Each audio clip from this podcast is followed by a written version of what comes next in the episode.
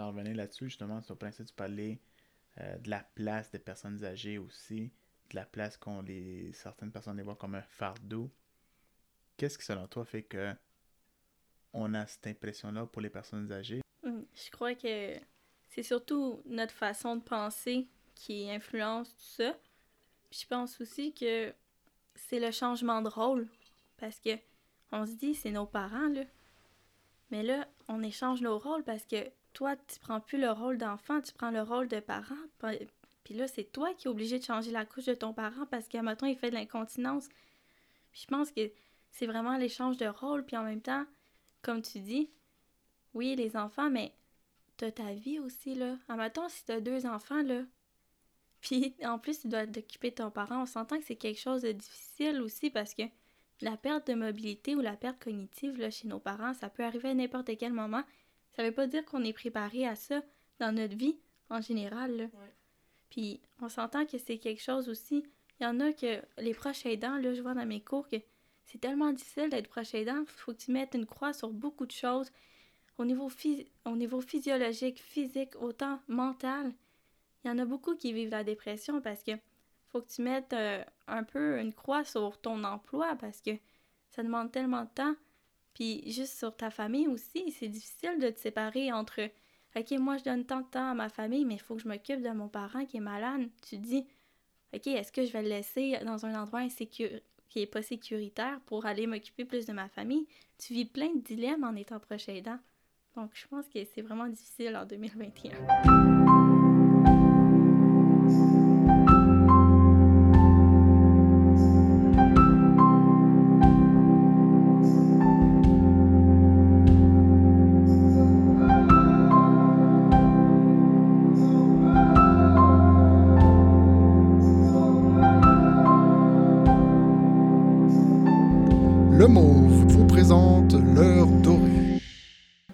Tous et bienvenue à l'heure dorée.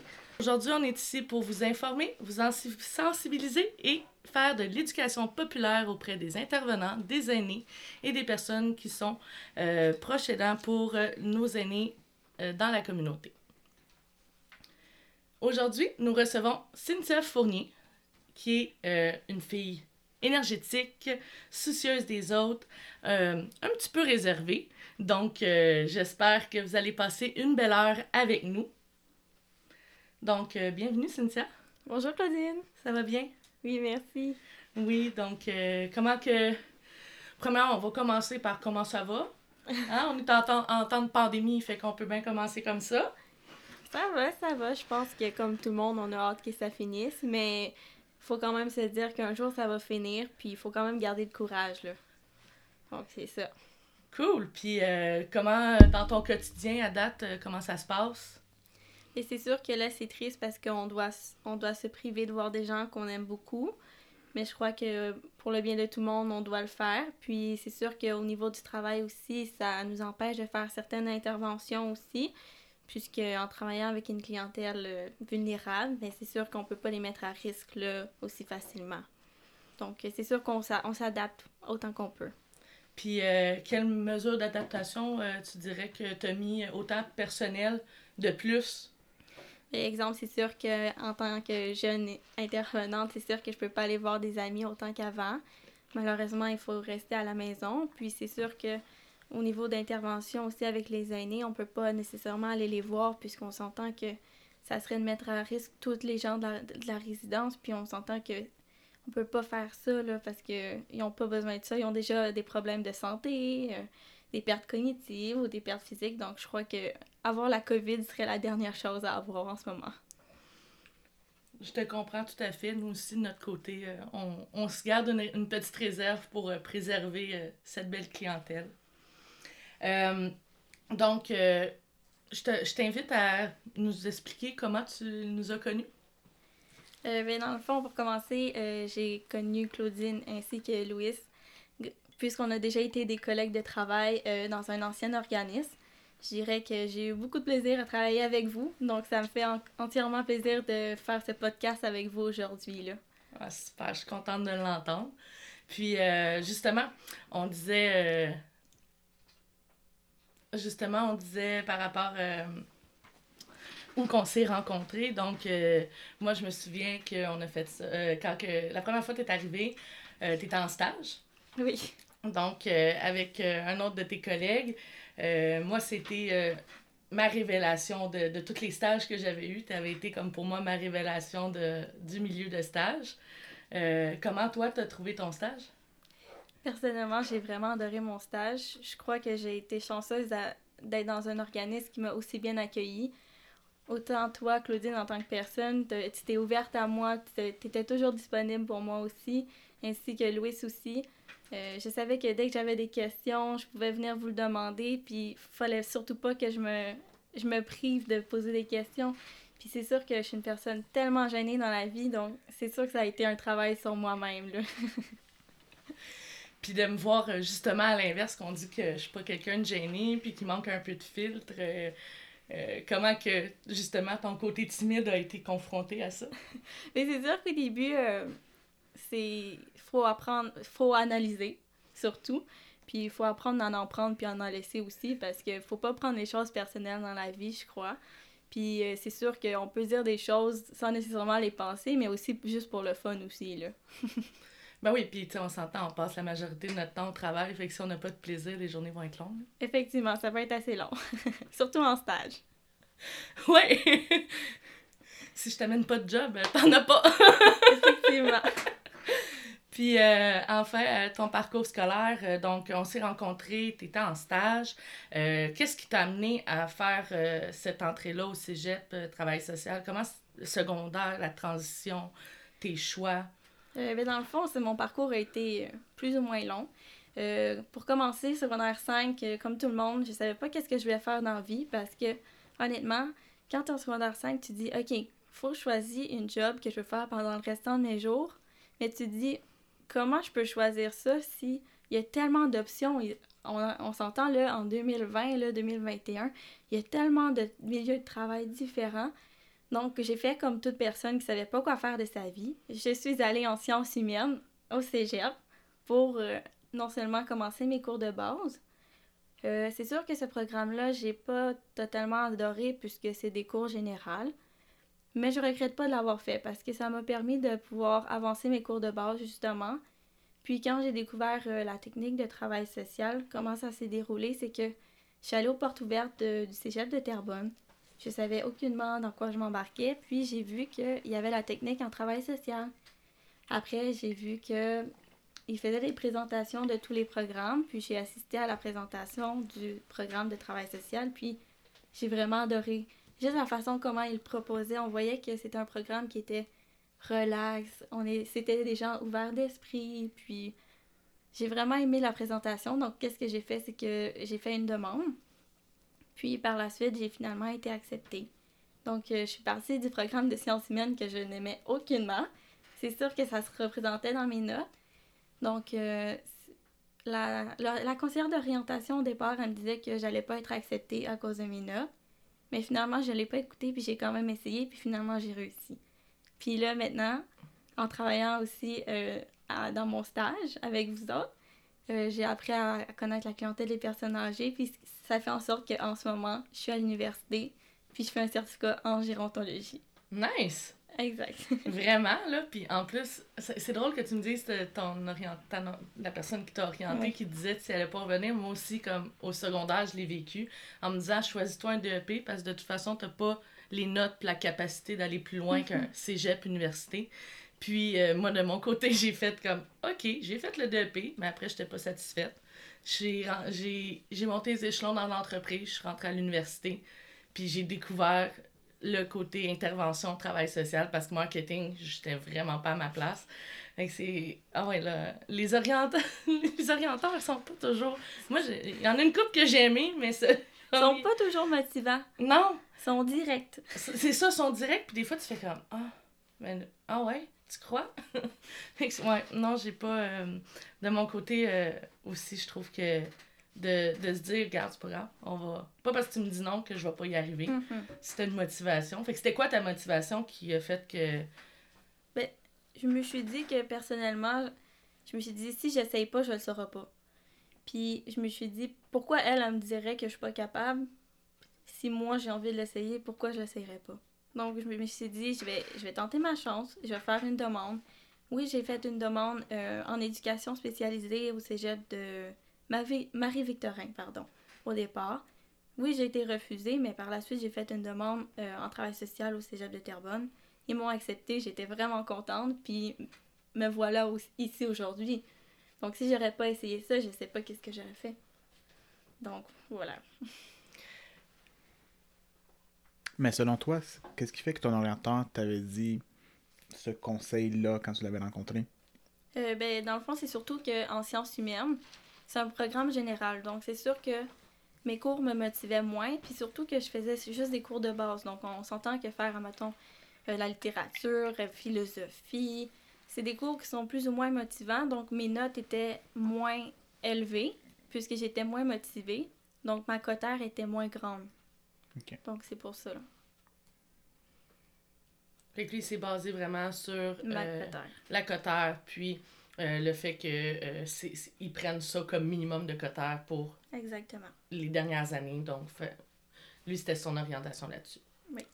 Puis si tu aurais à nous partager la comparaison que tu as faite avec ton cheminement scolaire entre un deck de base comme sciences nature, sciences humaines et une technique en termes de niveau de, de motivation?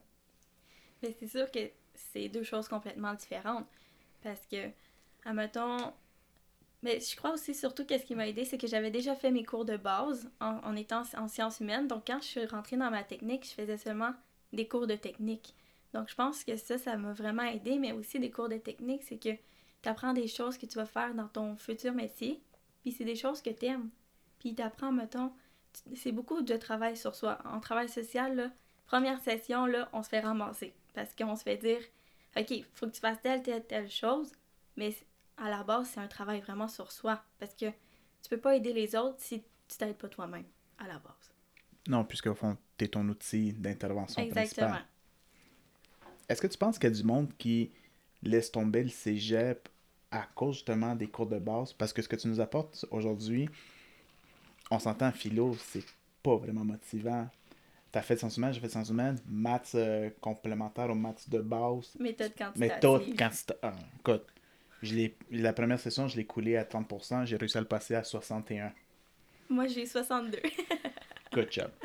Mais est-ce que tu penses justement que ces cours-là démotivent les gens qui, comme toi, comme Claude, comme moi, sommes à la recherche du concret? Parce que justement, l'expérience que j'ai eue aussi dans ma technique en intervention de délinquance, était que le travail sur moi, c'était du concret, ça allait me servir à tous les jours, tandis que la philo... Honnêtement, je crois que oui, parce que c'est sûr que les cours de base, c'est important pour nos connaissances générales et tout, mais c'est tellement général que tu as l'impression que tu dis, OK, mais en quoi ça, ça va me servir dans mon futur métier? Puis, c'est sûr que c'est normal qu'on ait des cours de base parce qu'il nous faut des, connaissances, mais en même temps, tu te dis, OK, mais ça me motive pas nécessairement à vouloir continuer parce que tu as l'impression d'avoir des cours comme au secondaire. Donc, je pense que c'est ça, ou surtout parce qu'on se dit, oh, rendu au cégep, là, c'est pour euh, mon futur métier, oh, ça va m'aider à m'orienter et tout. Mais si rendu au cégep, tu fais encore des cours de base comme au secondaire, c'est un peu démotivant on n'enlèvera pas l'importance au français et à l'anglais. Euh, et ceux qui adorent ça, faire, disons, la poésie ou de la littérature française dans le temps. Cependant, justement, ceux qui ont la difficulté euh, dans les cours théoriques comme ça, ils peuvent voir un grand mur à ne pas escalader, puis ils peuvent, passer à côté d'une chance d'aller plus loin. Puis, c'est une question pour toi, mais en même temps pour Claude. Euh, tu sais, comparer vos parcours. Toi, tu as fait ton cégep, fait que tu as vu c'était quoi les difficultés avec les cégeps. Mais toi, tu as eu l'avantage que tu es allé tout de suite à, que allé tout de suite à l'université, Claude. Yes. Oui, mais moi, je trouve que euh, dans les conversations que j'ai entretenues au niveau de justement le monde qui était au cégep, souvent c'était la grande démotivation et le pourquoi moi j'ai fait euh, non, j'irai pas au cégep. J'avais déjà de la difficulté dans mes matières de base à l'école.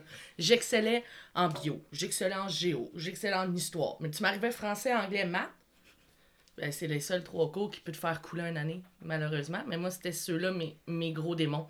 Fait quand on me dit au cégep, tu vas avoir encore du français, de l'anglais, on va te rajouter de la philo. De la philo. Là, j'étais. Ça m'a. Non, merci. Puis, on m'a proposé justement le DEP qui dit Ouais, mais ça, là, c'est vraiment. C'est comme l'université, mais en plus compacté. Mhm. Puis, ça te donne accès au, mar- au, Au marché du au travail. marché du travail, puis en même temps, t'as pas de matière de base. Fait à part l'anglais que j'avais pour la vente, mais c'était encore là, c'était de l'anglais, c'était pas du- de l'anglais euh, quotidien. C'était vraiment un vocabulaire vendeur. Fait que ça me motivait à vouloir l'apprendre, l'anglais. Fait que toi, de ton côté, est-ce que, euh, avant même de vouloir, euh, de te dire je m'en vais au cégep, est-ce que toi, t'avais rencontré euh, des gens qui te disaient, ah ouais, mais t'as- de peut-être pas te motiver à aller au cégep? Mais honnêtement, dans ma famille, il n'y a pas grand personnes qui sont allées au cégep. J'étais à peu près la deuxième. Puis finalement, ça m'a vraiment fait chaud au cœur parce que en allant au cégep, en- dans une technique en travail social, j'en parlais à ma cousine, puis finalement, je l'ai motivée. Puis elle aussi a fait la technique en travail social. Puis elle va finir cette année. Donc on suit vraiment. C'est sûr qu'elle est à Saint-Jérôme, donc on va pas la même matière, mais juste le fait de pouvoir l'aider ou quoi que ce soit, puis on se motive entre les deux. Puis c'est vraiment le fun à voir parce qu'elle aussi était vraiment perdue au départ. Tu sais, elle est plus vieille que moi, elle savait pas quoi faire. Elle a fait aussi un DEP. Je pourrais pas dire en quoi exactement, je me souviens plus. Mais juste le fait de me voir euh, aller, puis j'avais l'air d'aimer ça, ma technique, puis ça me motivait, ben justement, elle, ça l'a motivée aussi à continuer puis à essayer. T'as eu vraiment une influence. euh, Oui, puis même à ça, je pensais pas aller à l'université personnellement, puis c'est juste des coups de pouce de la vie qui fait en sorte que tu dis ben pourquoi pas, je vais l'essayer, puis finalement ben t'aimes ça puis tu continues, tu sais. Parce que tu dis dans la vie, si j'arrête, est-ce que je vais vouloir continuer après après avoir goûté au goût de- d'avoir de, l'argent, travailler à temps plein, puis tu sais c'est sûr qu'on travaille en étant étudiante, mais pas autant qu'en étant plus étudiante, ça c'est sûr. Ça, c'est certain. Là, t'es à l'université? Oui. Qu'est-ce qui t'a motivé à faire le pont en- après le. En me disant, ben oui, je peux faire l'université. Tu sais, là, tu dis, t'as fait ta technique, tout ça. Tu pensais pas aller à l'université. Qu'est-ce qui t'a influencé vers l'université? Ben vous autres, non. Ah ouais? Mais c'est sûr qu'en faisant mon stage euh, avec vous à l'organisme, c'est sûr que ça m'a fait. Ça m'a appris à connaître la clientèle des personnes âgées. Honnêtement, là, moi, quand je me voyais comme intervenante, je me suis dit, moi, je vais être intervenante avec les jeunes à DPJ. Ça, ça c'était mon but quand je travaillais. Euh, quand je faisais ma technique en travail social, on, voyait le cours sur la DPJ, disais, ah, wow, j'aimerais ça travailler là-dedans. Mais en même temps, c'est tellement dur sur le moral, là. Travailler à la DPJ, on voit que il y a plein d'intervenants qui trouvent ça difficile. Puis, en même temps, en faisant mon stage avec vous autres, les personnes âgées sont tellement drôles, puis ils sont tellement cute, puis ils ont pas peur de dire qu'est-ce qu'ils ont, qu'est-ce qu'ils pensent. C'est tellement fun, tu peux avoir n'importe quelle conversation avec eux, il y a aucune gêne. Donc je me suis dit, écoute, rendu là, je vais aller à l'université, je sais pas trop en quoi, mais j'aime les personnes âgées. Puis j'ai regardé la grille des cours de l'Université de Montréal, puis je me suis dit, ben les cours, ils ont l'air quand même intéressants, donc je me suis lancée, puis j'ai commencé le certificat. Je regrette aucunement, j'aime les cours. C'est sûr que l'université, c'est pas comme le cégep, là. C'est du travail à faire, mais pour vrai, j'apprends beaucoup de choses sur la, sur la clientèle des personnes âgées, puis c'est vraiment le fun. Commencer de suivre ses cours à distance? Par Zoom, par visioconférence? Mais honnêtement, mon programme, il se donne à distance de toute façon. Donc, euh, le, le certificat en gérontologie, peu importe COVID, pas COVID, c'est à distance. Moi, les rencontres Zoom, euh, je connais pas ça dans mon programme parce que tu fais vraiment les cours quand tu veux, à ton rythme, mais il faut juste que tu sois prête pour les dates d'examen puis les remises. Donc, honnêtement, moi, ça m'affecte pas en tant que tel, mais c'est sûr que, euh, mettons, passer euh, trois heures par cours devant un écran d'ordinateur, c'est fatigant. C'est épuisant, puis tu sors avec des mal de tête, là, puis t'as mal aux yeux à donné. Et une fois que ça t'a affecté, je me trompe pas, que tu m'avais raconté que tu avais un examen en ligne et que le système a. Oh mon Dieu, oui. J'ai pleuré, là. Mais j'ai pleuré comme un bébé. Parce que c'était dans mes premiers examens, puis honnêtement, à l'université, ils t'expliquent pas quoi faire dans ce temps-là. Ils ont juste décidé de t'expliquer ça à rendu à la fin, puis il était rendu trop tard, tu sais. Fait que là, pendant que je faisais mon examen, ça a décidé que le système a planté. Donc là, moi qui full stressé dans la vie puis qui veut avoir des bonnes notes à l'école, j'ai commencé à faire une petite crise de panique. J'ai commencé à pleurer. Fait que là, j'envoie un courriel à ma prof. Puis là, elle m'explique que oh, qu'elle comprenait pas qu'est-ce qui se passait. Fait que là, j'ai finalement, j'ai réussi à reprendre mon examen. Puis c'est sûr que ton temps est calculé, là. Donc, j'ai perdu du temps. J'ai recommencé l'examen. Ça a encore revenu. Il y a eu un autre bug informatique. Donc, c'est sûr que il faut s'adapter, mais finalement, l'université aussi s'est adaptée parce que c'est aucunement notre faute, là. Puis c'est hors de leur contrôle aussi parce que normalement, il n'y a pas autant de gens sur le système à distance. Il y a seulement certains programmes. Mais finalement, ils, ont, mis un petit règlement qu'on peut euh, texter à mettons ou envoyer un courriel à tel endroit pour pouvoir justifier notre, euh, notre perte de temps. OK, ils se sont accommodés. Mais, Ben sur, oui. mais sur le coup, Ah, sur le coup, euh, je pensais, tu penses que ta vie est finie, là, tu vas couler le cours, puis tu deviens parano, puis là, tu pleures, tu dis, j'ai étudié pour rien, puis... Eh, moi, je, je, me souviens, là, ça me fait penser quand j'ai fait mon premier examen. La première fois que j'ai fait mon examen en en marketing, déjà que je me sentais pas à ma place. Fait que la matière, oui, je l'avais assimilée. C'était la matière que je connaissais quand même parce que même dans mon DEP en vente, j'avais touché au marketing parce que mes profs de DEP faisaient le programme marketing à l'université. Fait que ce qu'ils nous montraient comme cours, c'était ce programme-là, mais en concentré. Puis, euh, quand je suis arrivée euh, justement à mon premier examen, je me souviens, c'était à distance, j'ai capoté, c'était à l'ordi. Puis, honnêtement, c'était, euh, tellement comme accaparant de, de dire, OK, t'as un temps. Tu sais, j'avais jamais eu de temps pour des examens vraiment. Je- je- le fait que on le disait pas, tu sais, oui, j'avais une heure dans le temps. mais on- comme tu fais ton DP, une- ton cours il est d'une heure, tu as un examen à faire. Mhm. Mais tu sais que ça va peut-être te prendre 20 minutes, une demi-heure, 45 minutes. Mais on dirait qu'à l'université, ils disent que tu as 3 heures, puis tu regardes le, le document qu'ils te donnent, puis tu fais comme 3 heures pour tout ça. Mhm. Puis tu dis, en plus, quand tu fais ton examen à distance, à- sur l'ordinateur, mais tu vois ton chrono, là, qui... qui- Tu vois les secondes descendre, puis tu dis, mon Dieu, OK, faut que tu calcules quasiment ton temps pour répondre à chaque question. Puis même mon ami, eux, qu'est-ce qu'ils ont fait, c'est qu'avec les examens à distance, ils veulent tellement pas que les gens trichent qu'elle n'a même pas le droit de revenir en arrière sur les questions. Donc si elle sait pas la réponse, elle est obligée de répondre parce qu'elle peut pas revenir en arrière, parce qu'ils disent que sinon, les gens vont s'envoyer des questions. Aïe aïe! fait que le truc qu'on avait à l'école, mettons, de passe la question puis tu reviens à la fin, c'est plus possible. Elle, elle peut pas faire ça dans son programme. Oh my OK. Wow. Mais c'est parce que tu sais, souvent, tu lis des questions, puis les, les réponses. T'as Ouais. d'autres- t'as des réponses qui viennent à d'autres questions, parce que tu, tu te fais aller le cerveau sur toute la matière. Mhm. Fait que là, elle, elle a pas cette Il y a certains programmes qui acceptent plus ça parce qu'ils ont peur que les gens trichent en n'étant pas surveillés nécessairement. Puis il y en a même qui descendent le temps. Ils diminuent le temps pour être sûr que les gens cherchent pas, mettons, dans leur cahier ou quoi que ce soit. Là. Ça peut être difficile pour certains programmes. Quand même. Oui. Moi, je me souviens, j'ai une heure de plus pour mes examens à distance. Puis, il m'était vraiment pratique cette heure-là. Juste le fait que euh, je, suis devant un écran. Si je comprends pas la question, j'ai pas le prof pour lui dire je comprends pas le sens de. ta- Parce que, avec ma, aussi ma dyslexie, je te dirais que des fois, le sens des questions, tu fais comme euh, c'est quoi qu'il veut dire par là? Parce qu'il faut mettre des questions colle. Fait que toi, de ton côté, Euh, ben, c'est sûr qu'il y a des questions, des fois, euh, on se dit, oh, euh, des questions euh, à choix multiples, ou ce que tu peux choisir. Ah, ben oui, c'est facile. Hey, écoute, c'est pas nécessairement facile, souvent.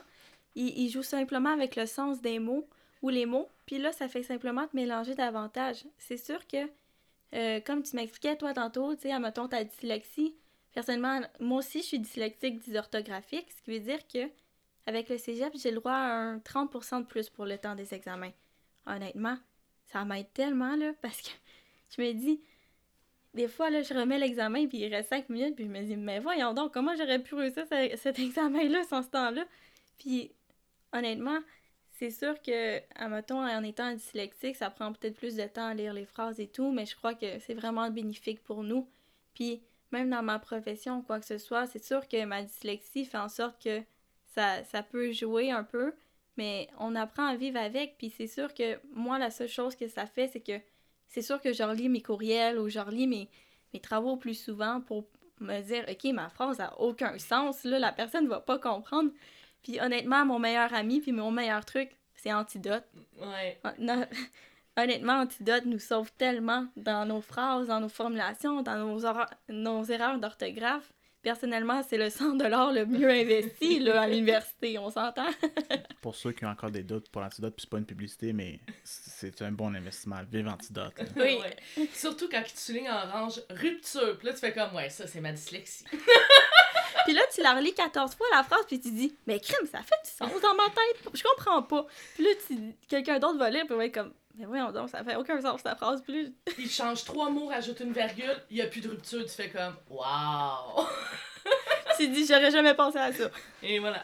Non, mais je pense que justement, euh, avec le gouvernement qui veut mettre de l'amplification sur le français, sur le français, ben, je pense que ça, ça devrait être quasiment donné à tout le monde pour bien apprendre avec le français. Mhm. Parce qu'on s'entend, il y a des anglicismes qu'on utilise, qu'on Antidote nous fait voir comme non, non, c'est pas ça qu'on dit en français. Puis, ça, va- ça ne fait qu'améliorer la qualité de la langue. là. C'est vrai. Moi, je trouve que mon français s'est amélioré parce que je peux voir, justement, il me, il me dit ça c'est une rupture ou ça c'est une syntaxe ou ça c'est une. Tu sais, euh, ça c'est une faute de, de, de verbe, de con- Tu sais, tu le vois, puis euh, est-ce que tu as utilisé le bon sens? C'est-tu C apostrophe, S apostrophe, tu sais? Fait Il qu'il vient, t'explique, là. il vient te porter à réfléchir. Il, il corrige pas tout pour toi. Oui, il corrige les fautes de- d'orthographe, mais il va pas corriger nécessairement, justement, le si tu as utilisé le bon pronom. Il va Mhm. te dire, assure-toi d'avoir utilisé le bon pronom. Mhm. Fait que là, ça te porte à réfléchir. Fait que mon français s'est tellement amélioré avec, euh, avec Antidote. Ton diagnostic, tu l'as eu tôt? De dyslexie. Euh, ben ça, ça fait aussi partie de mon parcours euh, de sciences humaines parce que honnêtement, je savais pas que j'étais dyslexique. Puis mon amie, elle m'a expliqué, elle a dit Écoute, euh, j'ai fait une évaluation, puis finalement, je suis dyslexique. Puis elle ah, mettons, c'était quoi euh, Mettons, euh, c'est plus long à lire des textes, ou elle faisait beaucoup d'erreurs d'orthographe dans ses textes. Puis je me suis dit Mais crime, moi aussi. Fait que là, je, suis allée voir. J'ai demandé une évaluation aussi. Puis finalement, j'ai su que j'étais dyslexique, donc ça m'a tellement expliqué. Je me disais, crime, mais mes rédactions en français, là, ça avait aucun sens. j'avais de la misère à avoir 60, puis j'avais plein de fautes d'orthographe, puis les profs, ils disent, mais tu corriges pas, tu sais. Ils donnent un dictionnaire, puis cherchent tes erreurs, mais en étant dyslexique, dysorthographique, là, on voit même pas nos erreurs. Je peux lire 14 fois la même phrase, puis pour moi, il n'y a pas d'erreur. Puis honnêtement, le professeur, il, dans ce temps-là, il donne, euh, il donne ta copie, puis tu vois juste du rouge, puis tu vois même pas c'est quoi tes erreurs, parce qu'il fait juste encercler en disant qu'il y a une erreur. Mais personnellement, je sais même pas c'est quoi. Comment je peux m'améliorer si je sais même pas c'est quoi mon erreur? C'est vrai, mon frère a eu la même chose. Mon frère il peut relire un texte cinq fois, il ne verra pas ses fautes, puis c'est normal. Si ton cerveau analyse la phrase et qu'il dit c'est correct, tu peux la relire X nombre Exactement. de fois, puis ça va toujours être correct. Là. Mhm. Mais c'est vrai que avoir le diagnostic de dyslexie a fait en sorte que, rendu au cégep, j'avais le droit de faire mes examens sur l'ordinateur avec Antidote, puis honnêtement, j'ai vu une différence. Juste l'épreuve uniforme de français, on s'entend que je l'aurais jamais passé là, si j'aurais pas eu Antidote dans ma vie. Puis honnêtement, j'a- j'avais peur de cet uniforme de français-là parce qu'on se dit, crime, si je la passe pas, ben, j'ai pas mon diplôme. Puis si j'ai pas mon diplôme, ben, tu dis, crime, je peux pas avoir de travail. Puis là, tu te mets à, à capoter dans ta tête de jeune étudiante parce que tu dis, crime, ça sera impossible. Mais finalement, avec Antidote, puis j'ai vraiment travaillé fort, puis finalement, j'allais passer. Puis quand j'ai eu la note, j'étais la première surprise, là. T'avais eu combien, t'en souviens-tu? C'est Euh, passé ou coulé. ben, Ah, c'est ouais? des lettres qui te donnent. T'as t'as comme trois catégories, c'est genre ABC, mais je pourrais pas te dire, là, ça fait tellement longtemps. Moi, j'ai vu euh, que ça avait été passé dans... T'as pas vu échec, t'as fait oh yeah! Non, c'est ça. Mais tu sais, elle, elle dit ça, puis tu peux pas t'imaginer à quel point c'est une source de stress. Là. Mon frère, cette année, l'année ben là, à la session passée, il était tellement heureux quand le gouvernement a annoncé que l'épreuve ministérielle en français elle est annulée pour les collégiens. Là. J'ai jamais vu aussi soulagé parce que lui, qui- c'était une énorme source de stress, son français. Là. Ah oui. Toutes ses cours, il y a des bonnes notes, sauf en français. Et que c'était ça, sa crainte. Puis quand le gouvernement l'a- l'a l'a annoncé, il était comme Mais honnêtement, je pense que c'est une source de stress pour tellement de gens, même au cégep, là. T'entends tout le monde parler de l'épreuve uniforme de français, tout ce qui est cours de français. Je connais des gens là, qui ont ils ont coulé français. Personnellement, j'ai coulé un cours de français à 57% J'étais fâchée, là. J'étais vraiment fâchée. J'ai été en reprise grand-mère parce que j'avais pas des, des notes assez hautes au secondaire en français. Puis, honnêtement, on a quatre français à passer au cégep. C'est beaucoup, là. Donc, dès que t'en coules un, là, c'est quelque chose parce que tu dis crime, c'est un cours qu'on te rajoute encore dans ta grille de, de cours. Puis non seulement on sait qu'au cégep, on a beaucoup de cours, puis on veut tellement pas prendre de retard en étant jeune, on veut tellement finir vite l'école, on veut avoir une job, on veut, tu sais, on a vraiment, on a envie de l'avoir un bon avenir, mais c'est un stress qu'on se met, là, puis ça n'a aucun sens comment on peut se mettre un stress sur les épaules pour rien, dans le fond. c'est vrai, c'est ça qui empêche des fois des gens qui ont du, potentiel pour une carrière à aller de l'avant. Euh, parlant justement d'obstacles, quand tu as eu ton diagnostic, ta réaction première, ça a été quoi? un soulagement. Honnêtement, c'est un soulagement parce que je me suis dit, crime, mes notes de français ça, sont explicables maintenant. Parce que je me dis, crime, avant, j'étais genre, je suis tellement poche en français, puis je comprends pas, je me force, puis je me suis dit, quand j'ai eu mon diagnostic, je me suis dit, ok, c'est pas de ma faute nécessairement. Ceci explique cela. Exactement, puis je me suis sentie soulagée parce que je me suis je me remettais en question à chaque fois j'avais j'avais des rédactions en français, c'était rendu que j'étais gênée de recevoir ma note parce que je savais que j'allais avoir 60 ou juste pas passer tout court, tu sais. Puis toi, quand tu as eu son diagnostic de TDAH? Même chose, soulagement. Euh, ça... Ben, c'est sûr que moi, j'avais une automédication. Donc, euh, à ce niveau-là, euh, quand j'ai décidé de faire le switch, elle a expliqué beaucoup de choses et ça l'a, ça l'a fait, ça l'a mis un arrêt à mon automédication. Fait que ça, ça m'a rendu à l'université j'ai fait la première, ma première, mon premier certificat sans, sans euh, être euh, médicamenté. Puis les notes en découlaient. J'avais une moyenne de, de comme entre 60 et 70.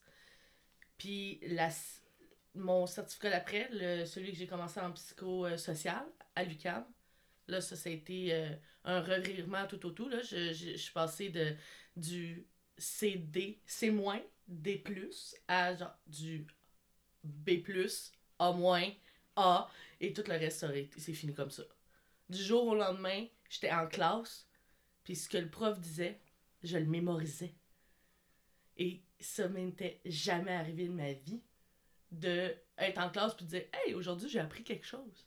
Parce que tout était plus intéressant dans la classe que le prof en avant. Euh, l'élève qui dérange à gauche, l'autre qui dérange à droite. fait que je me suis mis à faire Ah, ben là, je suis capable de mémoriser ce qui se dit autour de moi. Ce que j'avais pas avant. Mais sérieusement, je trouve qu'on n'en parle pas assez parce que on devrait pas être gêné parce que c'est pas. On fait pas exprès. Tu sais, moi, j'ai pas demandé d'être dyslexique, puis. Tu sais, toi, non plus, t'as sûrement pas demandé d'être TDAH puis dyslexique, puis on est tellement on se compare, tu sais, à, mettons, au secondaire ou au cégep, on se compare, on voit les gens qui ont des bonnes notes, puis tout, puis on se dit mais pourquoi moi je suis pas capable? Puis en même temps, moi là, ma dyslexie, honnêtement, je l'ai dit à deux personnes. C'est mes deux meilleures amies. Puis j'étais gênée de ça parce que je me suis dit, ok, je suis handicapée, moi là?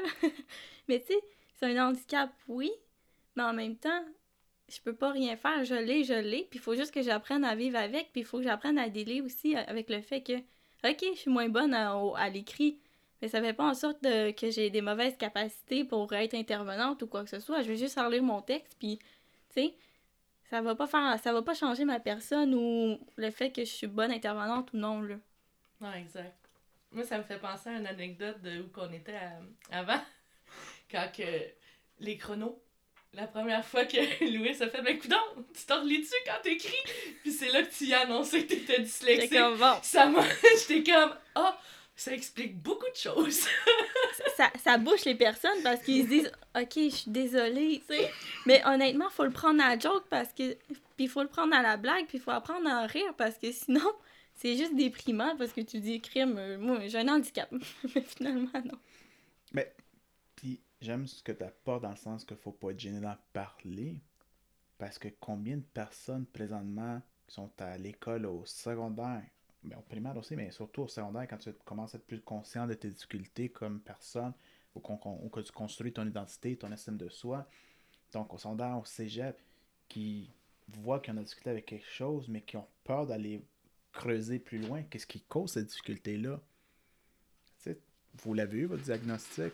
Puis comme tu dis, oui, c'est un handicap parce que c'est considéré comme un handicap biologique, mais ça fait pas de vous de moins bonnes intervenantes. La raison, on, t'a encouragé à faire partie de notre équipe dans le temps parce qu'on voyait ton potentiel, puis on voit ce que, ce que tu es en train de devenir, ce que tu vas devenir comme intervenante.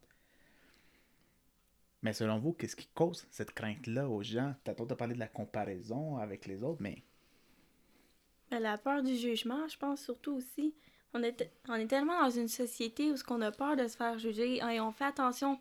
Qu'est-ce que ok je vais mettre telle chose aujourd'hui parce que je vois telle personne. Ok euh, aujourd'hui je vais je vais faire telle chose avec mes cheveux parce que je vois telle personne. On s'entend que quand tu vois une personne tu te bases tellement sur qu'est-ce que tu vois puis en même temps même avec ma dyslexie vous tu sais admettons à l'organisme où ce qu'on travaillait ensemble vous m'avez engagé en tant que personne mais j'ai jamais dit que j'étais dyslexique vous l'avez appris après, puis je voulais pas faire en sorte que mon handicap soit, mettons, un... on dit « Ah, oh, c'est cute » ou, mettons, qu'on m'engage parce que j'ai un handicap, ou, tu sais. La pitié. Oui, la pitié, puis on n'a pas besoin de la pitié ou quoi que ce soit, c'est juste d'apprendre à vivre avec, puis rendu là, comme, comme Louise m'avait dit, crime, tu lis-tu tes chronos? Ben, écoute, je suis dyslexique, je suis dyslexique. Mais quand on l'a appris, j'ai ah, OK, mais ça explique cela, tu sais. Puis on a comme, OK, c'est correct. Ben puis rendu là, on a juste, ben, on va te mettre les outils, on va te rajouter antidote, puis c'est pas grave, là. Ben, c'est ça, tu sais, je comprends quand tu parles de la peur de juger, mais en même temps, pour moi, comme employeur, qui s'attend à l'excellence de la part de son équipe, j'ai pas eu pitié de toi quand tu me l'as dit, mais j'ai su adapter mes, mes interventions comme employeur, puis mes attentes aussi. Puis comme Claudine l'a dit, j'ai su t'outiller pour que ça puisse t'aider. Tu sais, je t'ai pas... Euh, en, ben, moins que tu me le dises, puis pas là, tu peux le dire, mais je t'ai pas traité différemment en tant que tel, je t'ai juste permis des outils. Un peu comme quand j'ai accepté les retards à Claudine. Parce que je savais que c'était, c'était pas un handicap, mais que ça fait partie de son TDAH puis sa routine du matinal. Mais jamais, à mes yeux comme employeur, t'as été une moins bonne personne que la fille à côté de toi. Mais je pense que c'est surtout aussi qu'on veut être traité comme les autres. On veut pas être traité différemment puis vu différemment. Donc, je pense que c'est surtout ça. D'être vu comme les autres puis d'être aussi tu sais, je sais pas, j'aime pas ça, mettons, dire « Ah, ben moi, j'ai telle chose ou telle chose. Je veux juste faire la job qu'on me demande, puis c'est tout. » Tu veux pas l'étiquette. Exactement. Mais est-ce que tu, peux le répondre par rapport à moi, mais est-ce que par rapport aux autres personnes à qui tu l'as annoncé ton diagnostic, est-ce que tu as senti qu'ils t'ont traité différemment ou qu'ils se sont adaptés un peu pour t'aider? Hmm, ils m'ont pas traité différemment. Je pense que c'est juste en tant que personne, on dirait que c'est peut-être juste moi aussi, mais je suis tellement une personne réservée, j'aime pas ça parler de, mettons, mes problèmes euh, ou quoi que ce soit. Je pense que ça fait partie de moi aussi de juste pas vouloir, euh, mettons, me mettre l'étiquette moi-même. Puis je pense que c'est aussi une partie de soi-même de l'accepter avant de pouvoir le dire aux autres. Je trouve ça intéressant que tu en parles parce que on, on s'en allait pas là du tout euh, cet après-midi, mais quand tu parles d'étiquette, est-ce que ta dyslexie te définit comme personne ou elle fait partie plutôt des caractéristiques de ta personnalité? Non, c'est sûr qu'elle fait plus partie des caractéristiques de ma personnalité. Parce que je vis pas pour ma dyslexie, c'est juste que je dois apprendre à m'outiller pour pouvoir la combattre. Donc, je pense que c'est ça. Si tu aurais à parler à une euh, jeune Cynthia au secondaire 4, secondaire 5, début cégep, qui encore là, justement, vit avec certaines difficultés sans les savoir, sans pouvoir mettre un mot sur l'aspect. Sur la problématique, dans le fond. Ben, pas de problématique, parce que c'est. Ben, moi, je trouvais que. Sur le diagnostic, Ouais. Ben, sans, sans, connaître le diagnostic, mais plus. Qu'est-ce que tu dirais à la personne qui, qui relève tous ces défis-là quotidiens que ses autres amis n'ont pas nécessairement? Ben, je me dirais, crime, accepte-le, puis arrête de cacher tes notes d'école parce que tes textes sont moins bons que les autres, parce que je me suis dit, tu sais, c'est rendu que j'étais gênée de recevoir mes notes, puis matin, mes amis me disaient leurs notes, puis t'es comme, t'as quelle note? Puis moi, j'ai comme, ah, mais j'ai passé. puis je me dis, crime, je, m'empêchais de dire mes notes ou quoi que ce soit, Mais dans le fond, la vraie barrière, c'est juste moi. C'est juste moi qui s'empêchais, mettons, d'exprimer mes notes ou quoi que ce soit, parce que les autres, ils s'en foutent. Si c'est tes vrais amis, ils vont dire OK, mais tu veux-tu que je t'aide, Ils vont pas dire Ah ben non, t'es bien poche. Ils vont, ils vont dire Mhm. OK, mais la prochaine fois, tu veux-tu que je t'aide à corriger ton texte? T'sais? Fait que je pense que c'est pas mal ça. Fait qu'est-ce que la peur du jugement, c'est nous. C'est nous-mêmes qui se la nous-mêmes mettent. qui se l'infligent, puis c'est pas nécessairement les autres qui nous jugent réellement. Exactement. Donc, on tombe au moment doré. Quel est ton fait cocasse ou ta fierté concernant ton parcours scolaire? Ben, ça va paraître bien basique, mais juste le fait d'être à l'université, je pense que c'est vraiment ma fierté en ce moment parce que, comme je disais tantôt, dans ma famille, être à l'université, c'est quand même quelque chose de grand. C'est pas tout le monde dans ma famille qui sont allés à l'université, puis même moi, en tant qu'étudiante au cégep, là, je me suis dit, hey, je vais faire une technique, comme ça, j'aurai pas besoin d'aller au cégep, puis rendu là, je ferai, je ma job, c'est tout. Mais finalement, je suis tellement contente d'avoir continué à aller à l'université parce que j'apprends des choses que j'ai j'aurais pas appris nécessairement dans que j'ai pas appris dans ma technique. Tu sais, c'est sûr, je l'aurais peut-être appris au marché du travail, mais je me dis c'est quand même un diplôme de plus que je vais avoir puis ça peut aller aussi avec la rémunération au fil du cours, au, fil du temps aussi. Puis je pense c'est ça, d'être à l'université, parce que moi, euh, au cégep, là, la Cynthia du cégep s'aurait dit non, non, non, moi je suis tannée de l'école, là, ça fait assez d'années, et j'ai fait sciences humaines, j'ai pas fini, mais j'ai quand même fait un an et demi de cours que j'aimais pas.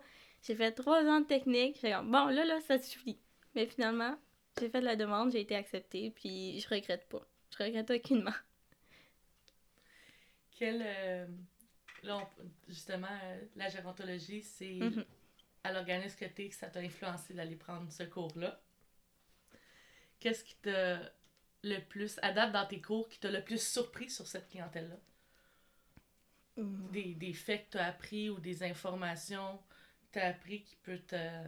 Mais honnêtement, le cours, le cours, c'est le cours que j'ai le moins aimé, mais que j'ai quand même appris. C'était un cours sur euh, la vieillesse, culture et société. Dans le fond, ça expliquait euh, comment les personnes âgées étaient vues puis traitées dans, dans, le, temps, dans, dans le passé. C'est sûr qu'à matin, étudier le Moyen Âge puis l'histoire, pour vrai, ça m'intéresse aucunement, mais juste le fait de voir à quel point euh, dans le passé, des fois, les personnes âgées étaient tellement euh, mis de l'avant. Écoute, c'était c'était la, le savoir, c'était la, la connaissance. Puis il y a des fois dans, dans le passé aussi que les personnes âgées étaient vues comme juste des vieilles personnes, un fardeau. Il y en a même qui euh, ils disaient que c'est quand, mettons, la personne âgée était plus capable de suivre, ben, ils faisaient en sorte que la personne âgée, elle, elle décède, tu sais. Mais Wow! c'est quand même intéressant de voir que nos mentalités changent et tout. Puis en, en 2021, tu sais, c'est sûr que la personne âgée, malheureusement, on est tellement dans une vie pressée. Puis euh, dans le fait qu'on a, on a nos familles, euh, on a nos emplois et tout, que malheureusement, des fois, les personnes âgées sont vues comme un fardeau. Parce que, oui, les personnes âgées, ils ont des maladies, c'est normal. euh, Ils ont des pertes cognitives, ils ont des pertes de mobilité, mais souvent, qu'est-ce qu'on fait? En tant que Québécois? On envoie nos personnes âgées où? Ben, en, En résidence. Puis, en même temps, dans ce, dans ce cours-là, j'ai vu aussi les différentes nationalités, tu sais. Il y y a des nationalités que eux envoyaient leurs personnes âgées en résidence. Voyons donc, ça se fait pas! Puis, tu sais, nous, les Québécois, pour nous, c'est normal Ouais. de faire ça. Fait que c'est vraiment dans ce cours-là que j'ai appris beaucoup de choses. Puis aussi, euh, le cours prochain que je vais faire, c'est le soutien à domicile. C'est quelque chose qui m'intéresse beaucoup, que je- j'aimerais peut-être faire aussi éventuellement. Donc, euh, je pense que c'est les deux cours. euh, Les plus. euh, qui t'a le plus allumé, là. Ouais. Je reviens à ce que tu as dit tantôt, puis ça démontre un peu comment Claude t'a présenté sur euh, ta timidité. J'étais un peu basic, mais j'étais à l'université. Sais-tu que c'est quand même 10% de la société seulement qui, se- qui va à l'université? ça se peut. Fait que tu fais partie d'une minorité. Je pense que tu as le droit d'en être fier d'être rendu là.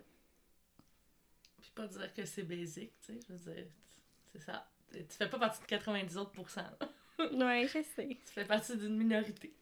Tu sais, justement, pour ceux qui. Mais c'est correct que j'avais la même. euh, la même pensée quand j'ai- j'étais allée. Ah, ben, je suis juste à l'université. Que, Ouais, ben souvent, on dirait que les. les... ben, c'est ce que j'ai remarqué. parce que je suis pas comme ça, puis vous me connaissez que je suis pas comme ça, je suis au, au- au contraire de vous. Ouais. Mais on dirait qu'on est gêné de nos réussites, puis de nos atteintes de, de projets. Mhm. Pourtant, tu sais, fais partie d'un 10%. Sais-tu à quel point tu es comme une certaine de personne spéciale, dans le bon sens? Ben, honnêtement, je pense qu'on n'en prend pas conscience. Mais le faire mettre d'en face, euh, je pensais pas. Honnêtement, je savais pas que c'est seulement 10%.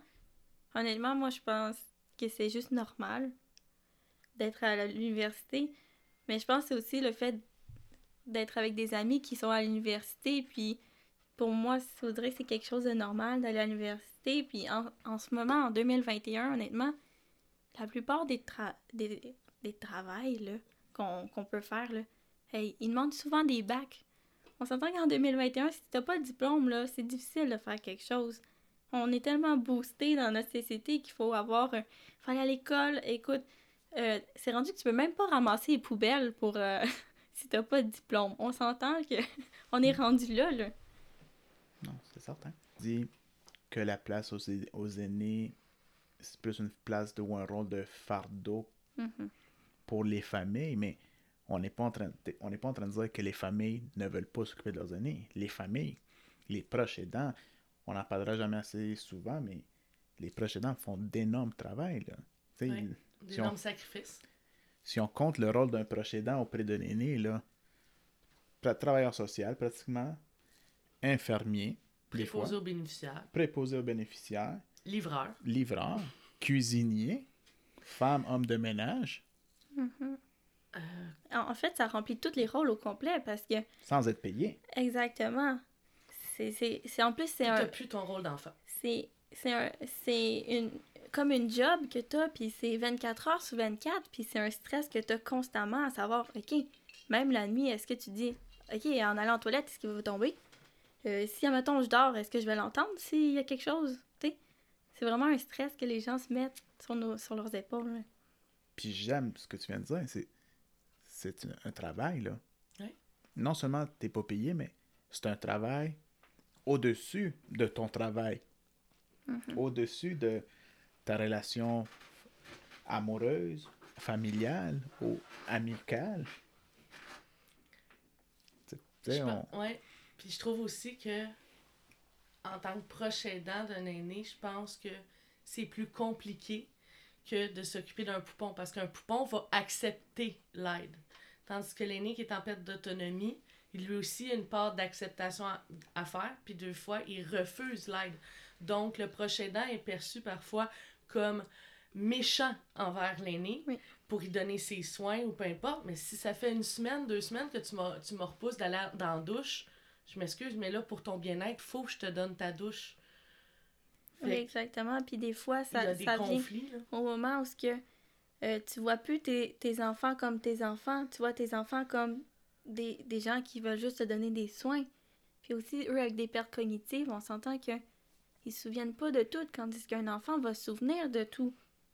Donc je pense que c'est là qui est difficile aussi, là. Puis c'est aussi le fait aussi que, tu sais, quand. Puis encore là, on parle, mais on, on fait de la- de l'empathie parce qu'on n'est pas encore aîné, mais tu perds tes capacités mobiles, cognitives que tu avais avant. Hey, moi, ça va me faire un choc. Si amené, j'ai besoin de quelqu'un pour changer des culottes d'incontinence. Là. L'orgueil, là. Vous savez à quel point je suis fier de, de ce que je fais. Là. Mhm. Pour un aîné qui est dans cette situation-là, que son enfant veut l'aider, Ouais.